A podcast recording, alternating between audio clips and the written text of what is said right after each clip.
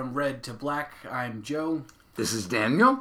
and uh, today we're going to be talking about Black and Blue. Yep, Joe. This was uh, originally aired on NBC on January twentieth, nineteen eighty-four, on NBC. It was directed by Chris Menaul. The story's by Tom Fontana. As always, the creator is Paul Attanasio, and the teleplay is by one of our favorites, James Yoshimura. Um, a brief uh, description. Things began to heat up between Pembleton and G over the alleged police brutality case. One of the suspects is an ex lover of Kay's. Bolander meets a a waitress who encourages through his cello playing. Munch's girlfriend, he has an on and off, on again, off again relationship with her, when and is less than enthusiastic when he supplies her with the new fish. Frank in the box gets the confession she is looking for. Unfortunately, the suspect is anything but guilty of that crime. Yeah, this is like the the proverbial yin and the yang of homicide episodes, in that like you have this really intense uh, and um, really serious storyline that is like buttressed against two of the more bizarre, weird storylines they've had so far. Um, and then it all kind of cr- comes to again with a uh, figurative and I think literal crescendo at the end. Um, this is this is a really fun one, uh, and I think really uh, compared to everything else we've seen so far in season two, really kind of captures all of the magic of homicide. Um, I, I agree with that statement. Yeah, definitely. and so this was this is season two, episode three, uh, and it's again like so different from everything that we've seen. Even in, in season one, I think in this episode it feels like the writers really got a hold on what assets they had and how to really manipulate them in a way that they can do some really crazy stuff. Yeah, agree. So they kind of like um, you start to see the beginning characteristics that would be, like later kind of define them as the series went on. These characters, you start to see those come out a little bit more. I So- agree. This this is like a aha, a turning point for the writers, the creators, probably the actors, where it's like, whoa, this is what we've got. Yeah, and you know, and also there are some great assets up from the show who are almost non-existent in this episode. Jon Polito, and I know a little bit, and we can probably talk about that as it as it becomes more apparent in the story. I know there's a little background to his character and to his relationship with the show that maybe caused uh, some of him kind of not being written out of episodes, but maybe not uh, given as meaty of a part as some of these other actors. He's never he's never the primary. Yeah, yeah. Um, Meldrick Lewis, I don't think he's in a couple shots in the background, but I Never talks. throwing a football a little bit in this episode. But yeah, doesn't do anything. Um, and I would say even, and we can maybe we'll dive into the episode, but Kay Howard in this episode is like very atypical Kay Howard uh, like part for her storyline. But um, all right, well, I guess we'll we'll start uh, in at, as we would in the beginning, uh, where Frank is. So this the first the cold open to this episode was pretty long. It was three and a half minutes, and it was comprised of like two scenes. The first being all the cops, all the beat police officers showing up with their guns. Right, so they can check. Yeah, and so this was like obviously the hangover or the the end of the story from the last episode, which was we're gonna question all these Right. cops. G was against it. Frank was for it. Yeah, We, you know who won. and Frank said, "Well, then screw you. I'm going over your head." So he must have. Yeah, which is another thing I guess we'll talk about in this episode is like what is G's what is his perspective on this? Why is he like holding so tightly to He seems to be very dug in one way, and Frank seems to be very dug in another way. But Frank's way makes more sense. right? G really doesn't have anything to go on other than his love for his fellow policemen. Yeah, That's right. all I can get out of it. Yeah, they give like a little glimmer of justification later in the episode, but I feel like it didn't do enough to like connect all the dots for me for not only why he's like so unwilling to see it Pembleton's way, but why he's so angry about it. Yeah. Like I was looking for a little bit more Well, there. think I have. Speaking of angry, I have down that in that opening montage where Frank is interviewing some of these people. He is insane. Yeah. He talk about angry. He's slamming, yelling, throwing. I mean, he is just. He's crazy. Yeah. He's really out of it, and you've never seen him that crazy. Yeah. So it's very emotional for him. Yeah, he he has such a strong type that they really like set out with that character being kind of like a lone wolf, a perfectionist, almost like mystically good at his job. And now we see like the, a total different Frank Pembleton, and he's he's talking to cops, Right. Too. He's talking Yeah. to police officers, Yeah. and he's all in their face, and he's looking at him at weird angles and stuff. Um, so I know we we say this. I probably say this like uh, every other episode. But if you had never seen this show before and you turned into this the first time, one, you have no idea what case they're talking about. No, no. And it starts, but I thought that the way in that cold open, the first shot of all the officers just kind of standing on line with their weapons, um, and they had the radio on in the background. Giving you the details of what happened. Yeah, I thought that was like so clever. It was Right. because it would. Right. It's good shorthand. It's all exposition. You kind of get an idea of what's right. going on. Without them shoving it down your throat. yeah, yeah. Or someone having to stand there explaining last week on homicide. right, right. Um, so that's that was the first three and a half minutes, um, and there's that. Um, I almost like saw whispers of the Godfather in Giardello going to Frank and saying, uh, "These aren't your regular uh, suspects that you talk into the box. They have dignity. They're familia, capiche, like."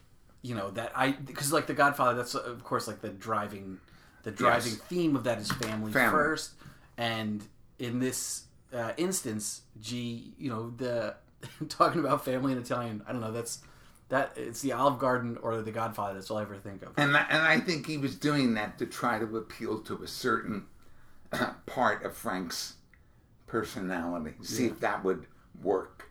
Like that part of the detective cop life. Yeah. We're a family, you know? Yeah. So you wanted him to like tone it down, or did, did he? Was he saying like, Oh, I think he wanted him to tone it down. yeah, I do. not like, but not drop it completely? No, but but like look at other possibilities. Yeah.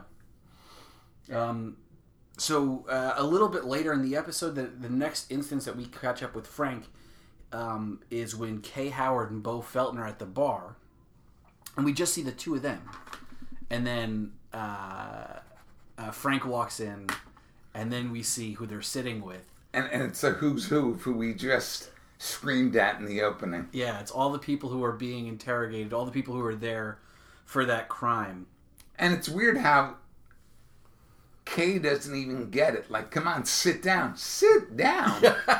come on. I just like, I was in their face for 10, 15 minutes screaming at that is like again it's such an atypical episode for kay here where it's like she's the way that this story is being told to us i mean i could see where she wouldn't connect the dots but to us she's fraternizing with murderers right That's what I thought. yeah That's what I thought. I'm like, why are you doing this? yeah Why are you with suspects? but i guess in, in her mind they're friends and in a case one case a former lover that she's just out with having a couple of beers at work or after work um, and uh, frank won't do it. Frank Right. refuses turns around and leaves. Um, so then i i mean i want to kind of follow the frank storyline. Yeah, do but i feel like i feel like that storyline also intertwines with some of with uh, like the Bayliss and Kay are going out in the neighborhood and they're just trying to canvass the area looking for any information. Right, right.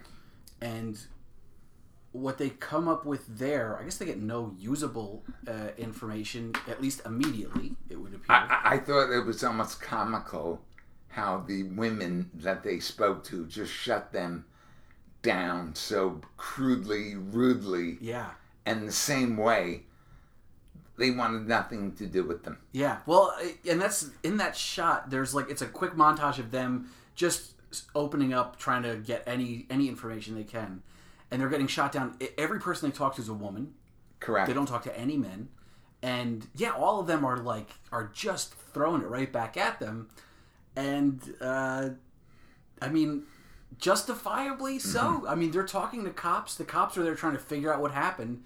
And it's apparent to everyone in the neighborhood. Well, That what happened is, it. yeah, a cop shot a kid. So what are you here talking to me for? Right. Um, and it, you know, we're we're kind of in this. The way the story is told to us, we're sort of we we we know or we think we know because Frank's instinct is going that way, and why would we not trust Frank's instinct? Right. Right.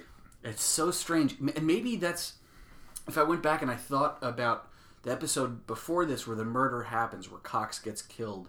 Maybe there's something they do that really like tips us off strongly that it's these cops, but you know, like they can't get their story straight. And in, in the episode, I wrote down um, Frank says instead of saying that they're lying to him, he uh, he says I've heard so many variations of the truth. Wow. Which is I like didn't a- catch that line. Good yeah, line. Yeah, it's a telling. You know, something is up here. So I guess it's that that we we kind of understand. Like, yeah, this is this is all BS. They, yeah, a cop killed a kid. Now the cops are asking people for information on what happened. Um. So uh, in in that scene though, uh, it starts with Kay asking Bayliss like, "What's up with Frank? What's going on?" So she's her detective instincts are Poor. on. Yeah. I mean, why she doesn't know what's going on is beyond me. yeah. Yeah, they don't make her to look as smart as she is in this episode. Yeah. It, it's it's not. Yeah, it's it it was it was not written so that her actions were consistent with the way she usually is. Right. Let's put it that way. Yeah, and in an episode like we were saying before, where all these characters I feel are so, you know, really like the, they've captured the thesis of who the who Frank Pembleton is in this episode, and even Munch, and to a degree Bolander, like they really like hit a strong note with them.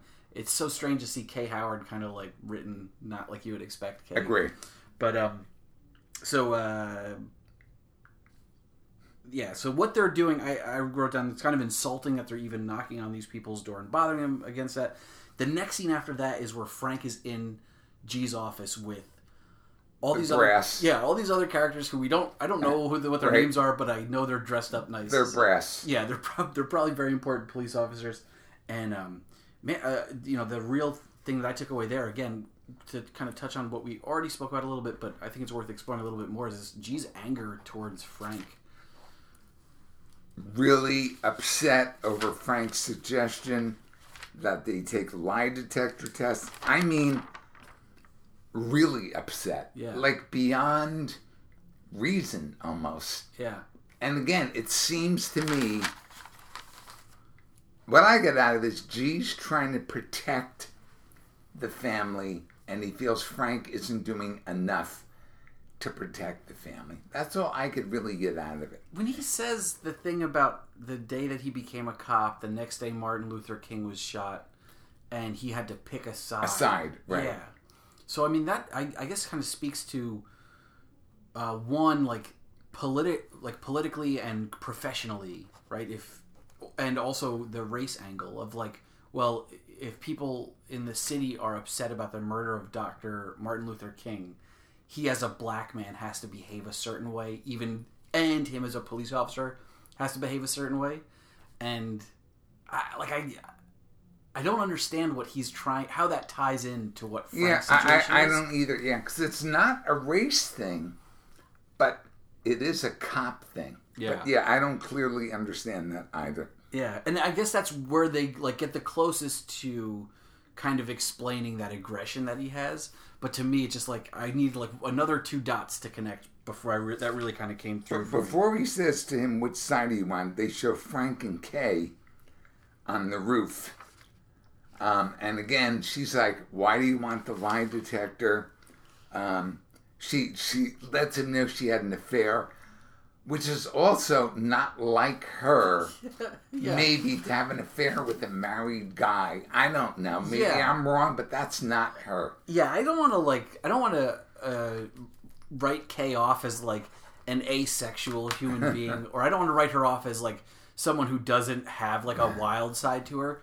But the way that I know Kay Howard, this just seems like an angle that they never really like explored with her, I guess. So to have it crop up so strongly in one episode, I guess there was this has happened once or twice before too. Like when she first gets into the relationship with uh, Danvers, and when she's talking to that psychiatrist or whatever, right? And she's kind of like talking about her like life outside of work Yes. or whatever. Uh, those are maybe the only two times where they do that. But she is like a great astute again kind of almost becomes like a mystical mystically good police officer And she tells you later on how he would call his wife in front of her. I mean, the first time he did that, the Kay Howard I know would have been like, I'm out of here. yeah right but she put up with it. Yeah. Now she gets it. Makes no sense. Yeah, and I don't again, I don't mean to like I don't want to ascribe anything to her like, oh because she's a great cop, she can't have like a crazy, you know, Right. whatever. That I don't think one adds up to the other, but it's just so different for this character. It's something to that they again, they kind of bring up maybe once or twice now and then just totally drop. Um, and it doesn't feel like like hey, And again, in this in this specific instance, that person we think is a bad guy. Right. So having her so closely related to someone who's shooting kids is crazy. That Right. feels feels weird. Um, so yeah, that was that was a great scene up on the roof there. Um, and then And uh, by the way, he kisses her when they're done. Yeah. What What did you make out of that? I don't know. That was, Was it that he was just genuinely pleased she was honest with him? That's what I got out of it. Yeah, maybe. Like, thank you for not BSing me, like being straight with me. yeah, I love you in that way. Like, Right. you were honest with me. That's Yeah. what I got out of it. yeah, yeah. But that was a little odd as Is- well, because Frank doesn't do that. In the context of the scene, yeah, it's kind of weird. Yeah. Um, yeah, well then, uh, so one of the characters that we had met previously when Bayliss and Kay were canvassing the area comes back in, and it's Gail, uh, this woman. Because, Gail. right, right, right. The, the, you're talking about the gardener, right? Yeah. Right. So she comes back and she has some information, and explains it by saying like she sees the anger in the neighborhood and thinks that something bad is going to happen, and she's probably right. Uh, you know, again, that's kind of touching on what G touched on that you know the tensions are boiling over to a riot level or whatever. So she comes and she offers some information. Which is basically that her grandson, Lane Sta- Staley, was was there. Lane Lane Staley, by the way, for astute uh, listeners of our show and of Homicide, and also of grunge music, would know that is the the the name of the lead singer of the band Alice in Chains is Lane Staley. I knew that was a thing that they Interesting trivia thing. yeah I knew they started doing that in the show. They started tying in musician names, but that's uh, where that name's from. Interesting. But you were saying as before. So yeah, so so anyway, they bring him in, and he supposedly was there, um, and and understands. In between that scene, is when, um, she talks to Kay, talks to the guy who's the suspect, and says, you know, used to call your wife. That whole scene happens, which again, just like going back to what I said before, it's the Kay I know wouldn't put up with that crap. Yeah, right, right. Um, well, I guess should we talk about Lane? Yeah, let's do it. Lane has this um, uh, history with CC Cox, the person who was killed, Right. and uh, he, this information about him is just that he was there when the killing happened. Uh, the police haven't talked to him yet. We we we assume, and uh, G sort of clamps down on this as like, great, this is the lead that we need. This is the break that gets frees all the cops from suspicion, and uh, in I guess uh, Tim Bayliss is talking to him first. Frank goes in, kind of talks to him in the uh, Good cop way. yeah, right, and then to, like reverts back to beginning of episode craziness in his interrogation technique. He throws out Bayliss. He, he he really he's. It's scary how crazy he is. Yeah. And he brings up that race angle where he's like, You told me one thing and you told my partner another. Like, why are you lying to me? And the reason that I can't, got into this position was because, uh, you know, 15 years ago, you would have been beaten up by white cops on the scene. in, the paddy wagon, right? Right, and and now I'm here. Like, why are you treating me like this? And so it kind of appeals to this like, like strange, like personal, like he's going for something that is so emotional rather than talking about this murder. Now he's like building some kind of connection with the guy. Emotional's the key word. Yeah, yeah, and so he th- this kind of long procedure, and this is uh, one of the longer scenes we've seen from this show so far. Is that scene where he's questioning him? Um, yeah, he places the moral weight of the murder on Lane and ultimately gets a confession. And by the way, the sweat coming from Andre Braugher, two times they zoom in, he is just dripping with emotional sweat. Meanwhile, while um, Lane is crying, so you have this just a, a emotional outburst from two different people. One is sweating, one's crying. I mean, it's it's at a fever pitch. Yeah, yeah. And Frank knows just what buttons to push. Yeah. Yeah, this is I mean this is like classic homicide. Like this is what that show does. What this show does that is worth podcasting about. Uh, it's so intense, it's so well done. I don't think you can find very many actors that can reach that level that Andre Braugher does. And uh, something that I think I will repeat through every ep- almost every episode we do of this, where the character, uh, the actor that they get to play, Lane Staley, what an amazing job he does Right. to be able to like right. keep up with that in the Right. scene. These are like long takes they're doing, and he's there for all of it. You're right. Here's Frank doing the tour de force. This guy has to react to it and does a. I mean, if his reaction isn't the right one, there's no scene. It's like a wrestling match. Yeah, He's got to sell the way Frank is going, and he does. He does a beautiful job. He Yeah. gets so. You're upset for the guy, yeah, and meanwhile Frank is just crazy. yeah, yeah. It's so intense, uh, you, and it it draws you in so much watching it. Um, it's I think it's uh, pretty irresistible uh, that scene that it is, and undeniably good. Um, and yeah, so he gets a confession, gets what G was looking for, does the the devil's work, and in a he gets it in a way that we all know Lane Staley is not responsible for this character's murder. Right. And and as Frank says later, was it really any different than putting the guy in the paddy wagon or in the cell and beating the crap out of him? Which by the way, fast forward to 2018 is still going on, Right. unfortunately. But yeah, I mean, he just did it in an emotional way. He didn't have to use his fists or a gun or the back of a truck. He did it. He brain effed the guy. Yeah. You know? Yeah, it's similar to that scene in uh, in Glengarry, Glen Ross, when um, uh, what's his name gets that couple to buy the land in Florida. Yes. and then they come back in and uh, They're like, yeah, we can't really do it. yeah, right, yeah. Right. But he, he gets the gets them to sign, gets them to, to do it, convinces them and, they need and, to. And the, that suspect, uh, Lane, actually says, he goes, I'm sorry. yeah, It's like, not only did he do it, he's sorry he did it and cries. yeah, yeah. So intense. What what an And intense. what's one of the first things that Frank says when he gets out of the box? He goes, I did it for you, G. And you can see right away, G is like not happy. yeah. You would think for a second he might be.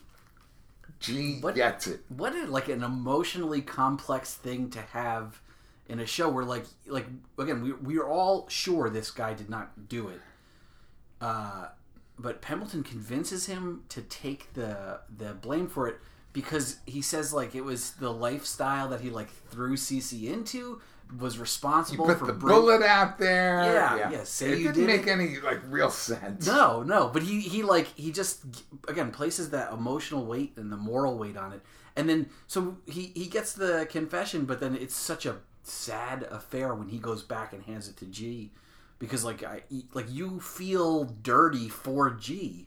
You know what I mean? Like the blood is now on all of our hands. Just Did Did you at any point think that the guy might have done it? No. Right? No. no, Okay. no. I think uh, like I think it's the way the story was told in the previous episode and in this one that it's like pretty much undeniably It's a cop. you know, like we haven't talked about any other suspects or anything Yeah. like that. I think for them to introduce a character this far along in the the game to be like, oh, this is the killer, would feel really cheap in a way that I don't think Homicide ever plays cheap. You know? But Um, that that scene was just extremely powerful. Yeah, and it really showed what an amazing actor Andre Bauer is and was. Yeah. I mean, you couldn't get more intense. You Yeah. couldn't. yeah, I mean, his head would explode. yeah, yeah. So that was uh, man, just a gut wrenching, really brutal, brutal scene. Um, and so he gets the confession. We he goes to the board, erases the name, changes it from Very red to black. symbolically. Yep. And then I guess it's The next scene, isn't it where he's in his office and he. yeah, G's just sitting there and stewing about it and flings everything off of his desk. And what does he do? He goes back to the board and he changes it from black, black back to red. Yeah. Um and then goes down to the I guess wherever they're holding this guy.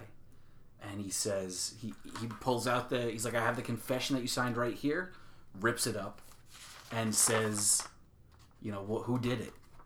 And Lane Staley immediately is just like I told he told me not what, what do you see? He's like, uh, if, if I tell, he, he'll know or whatever. Right, he's going to know who I am. He's worried about retaliation. Yeah.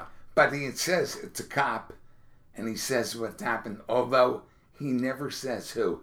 Yeah. We don't get any closer, and I don't think we ever do, to finding out who did it. But Really? I don't think, I don't know. Wow. Based on what? Well, he didn't say any. He didn't give a name, did he? Well, I mean, they cut before he might have. Okay. Because the, next scene after that, they go and arrest. I know in real life, it was based on a real life shooting.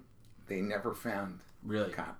Hmm. I could be wrong. I don't know. Well, did, do they not find the cop because the cops closed the, any It holes or whatever? close ranks. Yeah, I don't know. Um, yeah. So in this one, I mean, they they think they have their man. Um, yeah, and he uh, they go and, and arrest this guy. Uh, who was Jimmy? Who had the affair with Kay? Who was was at the bar buying Right, drinks for them? right, right. and um, similar to Kay's story, where she said he wanted to look at me when he was when he was lying to his wife and kids when he was on the phone with them. Uh, he has to go say goodbye to his kids one last time Right. before, and he asks Bayliss not to put the And so, what are they? Are they basing it on? Because Lane, after the camera stopped, did say his name, or I kind of thought Okay. That's what I. That's what I thought. Okay. Um. I, I, I- was definitely confused. I'm like, he never said his name, Yeah. and yet, wait a second, Uh, they're arresting him in real life. They never find out. I know it's not real life, but it's like, how did they come to him? It doesn't matter. Well, I, and at that point, I mean, I guess you could say they have a pretty convincing because uh, Kay uh, brings up when they're in the parking garage together in that really awesome shot where it's over Jimmy's shoulder. They're both driving cars, and you see Kay talking to him, and Kay is also in his rearview mirror, reflecting off of her rearview mirror. I didn't catch Yeah, it that. was really cool. It was a really cool shot. I, at first, I was looking at it, I was like, "Wait, what? How is her face on there twice?" Um, but in that scene, uh, she tips him off and says, "You didn't, You didn't do, do so well. well, on True. your, That's true. I forgot that part. So the Right. lie detector test True. showed that he was nervous or whatever. True. Um, And and they do have the evidence of the shells. And as Frank says, hey, if we can match up the shell, now they don't have the gun, but we'll see if they follow up. Do they get an indictment? I don't know. yeah, right. Um, but yeah, so he's he he's getting in. Jimmy's getting in one last lie to his kids uh, before he uh, gets arrested and gets pushed uh, through the press. There's all the people taking pictures of him. A chaotic scene out in front of the precinct because they have found a killer and uh, it is a cop. And we can, we'll talk a little bit more about that when we talk about uh, Bolander. Yeah, so well, let's get into that. Uh, Well, Munch, you got to talk about Munch. yeah, starts off where we left off with Munch talking about Felicia.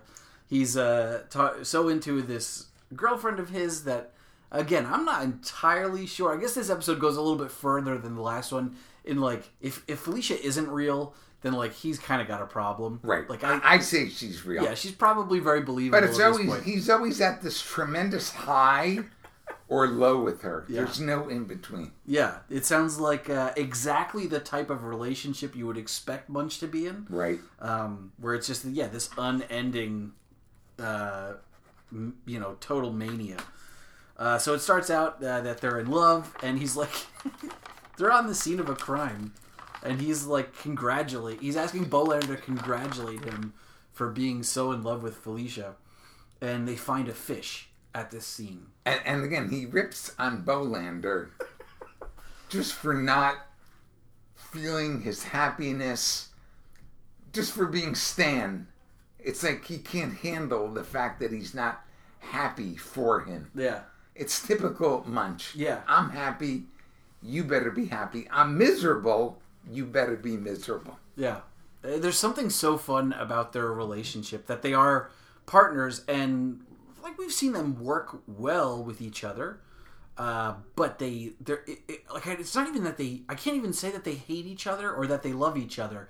Sort of like this Felicia thing, like there are times where they're totally just vicious to each other. Uh, and then there are other times where he like when he was at the bar uh, last episode and uh, Munch is like was he like singing to Bolander or something like that? Yeah. Like he like they're they're weird. They're so weird. Their relationship is so strange. And And, and the fish in the bag was just a whole strange. yeah. That so was a funny sideline. uh, great Bolander line in that first scene with them: "Live stupid, die young." Um, love that. And, and this again, this storyline has nothing to do with the murder. This is totally their personalities on display. Yes. And then this like weird story of the fish that we get um, later in this. So uh, Munch goes to process the fish as evidence. Which is absurd. What's the guy supposed to do with it? Yeah, right. Um, what kind of evidence could it possibly be? When would it ever be called upon? Um, And and then let's just jump a little bit ahead. yeah, The stupidity of him putting it in the tank with these other thousands of dollars of worth of fish without knowing what it is. yeah. I mean, come Well, on. And he sets it up there. He's like, Felicia knows everything about fish. Right, you figure he's going to ask her. She's going to tell him, oh, it's a Jack Dempsey. You Yeah. know? By the way, go back. So before then, on Bolander, because their stories are tied in, Mm. he is just so lonely. He just goes around asking everybody, "We go out to dinner with me?" Um, everyone has, says no. The funniest scene is when he's asked everybody, Yeah. and that one gal's on the phone. Yeah. He catches her eye, and when her not getting off the phone, tells him no. That was funny. Yeah, she knows it's coming. She he's Right. probably done this before. But Yeah. you really feel bad for him. It's like he's so He is such a sad Lonely. sack Yeah. character. It, like everything, everything so far in this show. Yeah, he's always kind of like, like um, he's always complaining about his marriage, and then he's always like falling in love with someone. he flirts more than anyone. Yeah, right, right. Um, so yeah, yeah. Uh, he goes to this like little rinky-dink diner where we get the He's- sense that everyone's super busy. Right, he's in a bad mood because he hasn't been served. But that is quickly turned around by Julianna Margulies Yeah, in a starring role as his waitress. And as soon as she pours the coffee, he's toast. yeah, No pun intended, but he is like putty in her hands. yeah. And she's kind of like flirty back. Right, she's great. The uh, and I would what I would say is maybe like a little bit different from this character. I don't get the sense that either one of them is like head over heels for the other. Um, you know, it seems like they. It seems like at that moment, what he was looking for was just someone to talk to, and he found that. I, I agree. I don't. I didn't see it as a romantic or sexual thing. It was just like, yeah, just what you said. I agree. Yeah. Um, and so in that, a lot of information is exchanged. Like we find out that he played. Uh, Bolander plays the cello, which we never know. Yeah, which doesn't doesn't jive with his characteristics at but all. Maybe But I don't know enough like cello said- players. Like he said, when she says, you know, he says to her, "You're a waitress that plays the violin." That's odd. And she goes, "Well, you're a detective that plays the cello. Isn't that odd?" And they both say, "Well, not really, because Right. you don't know everything about us." Yeah, Keeps it under his bed. yeah, um, yeah. I definitely get the sense that if Bolander does play the cello, he's probably not playing it very much these days. No. Um, but uh, they they hit it off, and she offers to play together, uh, to have him come and join her at one of her practices. Um, And, and what's so funny is that, um, so Munch, going back to Munch, so now the deed is done. The fish killed all the other fish. And now he's lonely. He wants to go out, and Stan actually has a commitment. yeah. And, and Munch can't handle that either. Do you think Munch has any idea that he plays cello? No. None at No. all. Yeah, of course. And he doesn't offer it up either. Yeah, yeah. He's just like, nope, can't, can't do it. And uh, he goes off to the Peabody Institute, and there's this uh, really great montage. I guess we were talking about that. We mentioned it a little bit before, where it's Bolander sitting down, and he's gonna play the cello with this waitress as she plays the violin to this Handel piece, and uh, as they start playing, uh, it cuts to the arrest of this officer Jimmy, and that's the scene in which G goes over and changes the the Back, Cox's name. back to black. Yeah. Um, and then there's this really cool like uh, zoom out shot that it displays just the entire office with all the characters that we know and they're just kind of doing their thing. I, thought that was extremely emotional. I almost cried. I don't know why. It was like, this is so powerful, Yeah. this music, and just what's going on kind of in real life. People are being arrested for murder. And then the mundane of them just being in the office, all the people we know. It, it, it, I thought that was one of the best scenes I had ever seen. Yeah. Yeah. It was it was just and and it comes Awesome. out of, it comes out of nowhere because like uh you know you feel like your emotional like um the the big emotional part of this episode is done with when you when Right, Frank's in the right. the box and this is really just music set to people just kind of milling around and yeah it's so profound it kind of like feeds into this like it's just you know how much did any of this mean in the grand scheme of things? Like the you know life is still going on as usual. Um yeah and and you know maybe even more like that's the, these types of strange stories are the things that define this place you know that that is what is normal. Um yeah. I, I thought that was just super profound.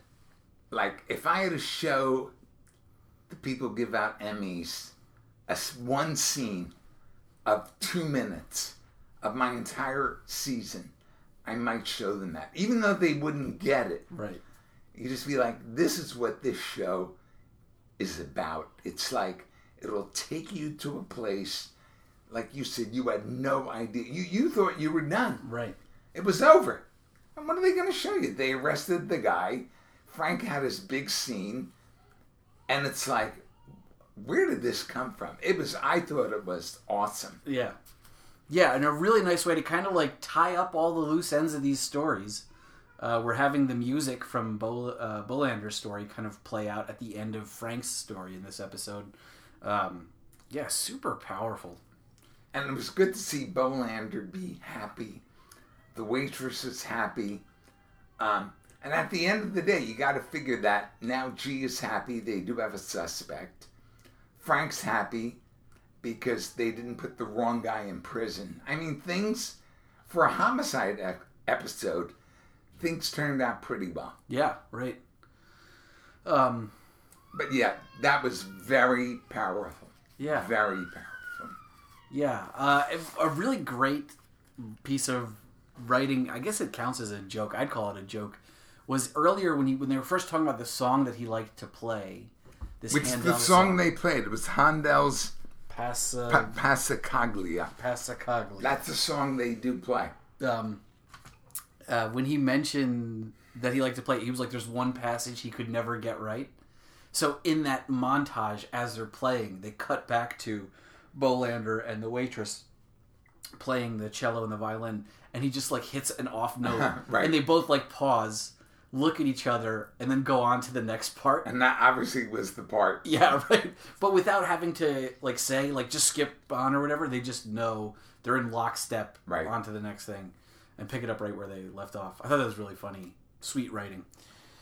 Um, that's that's really it. I don't think there's anything. I, I, I would just say I thought that was a very powerful, good episode. Like you said, the kind of episode where you say, This is why I think it's one of the greatest shows of all time. This is why I think these actors are some of the greatest actors.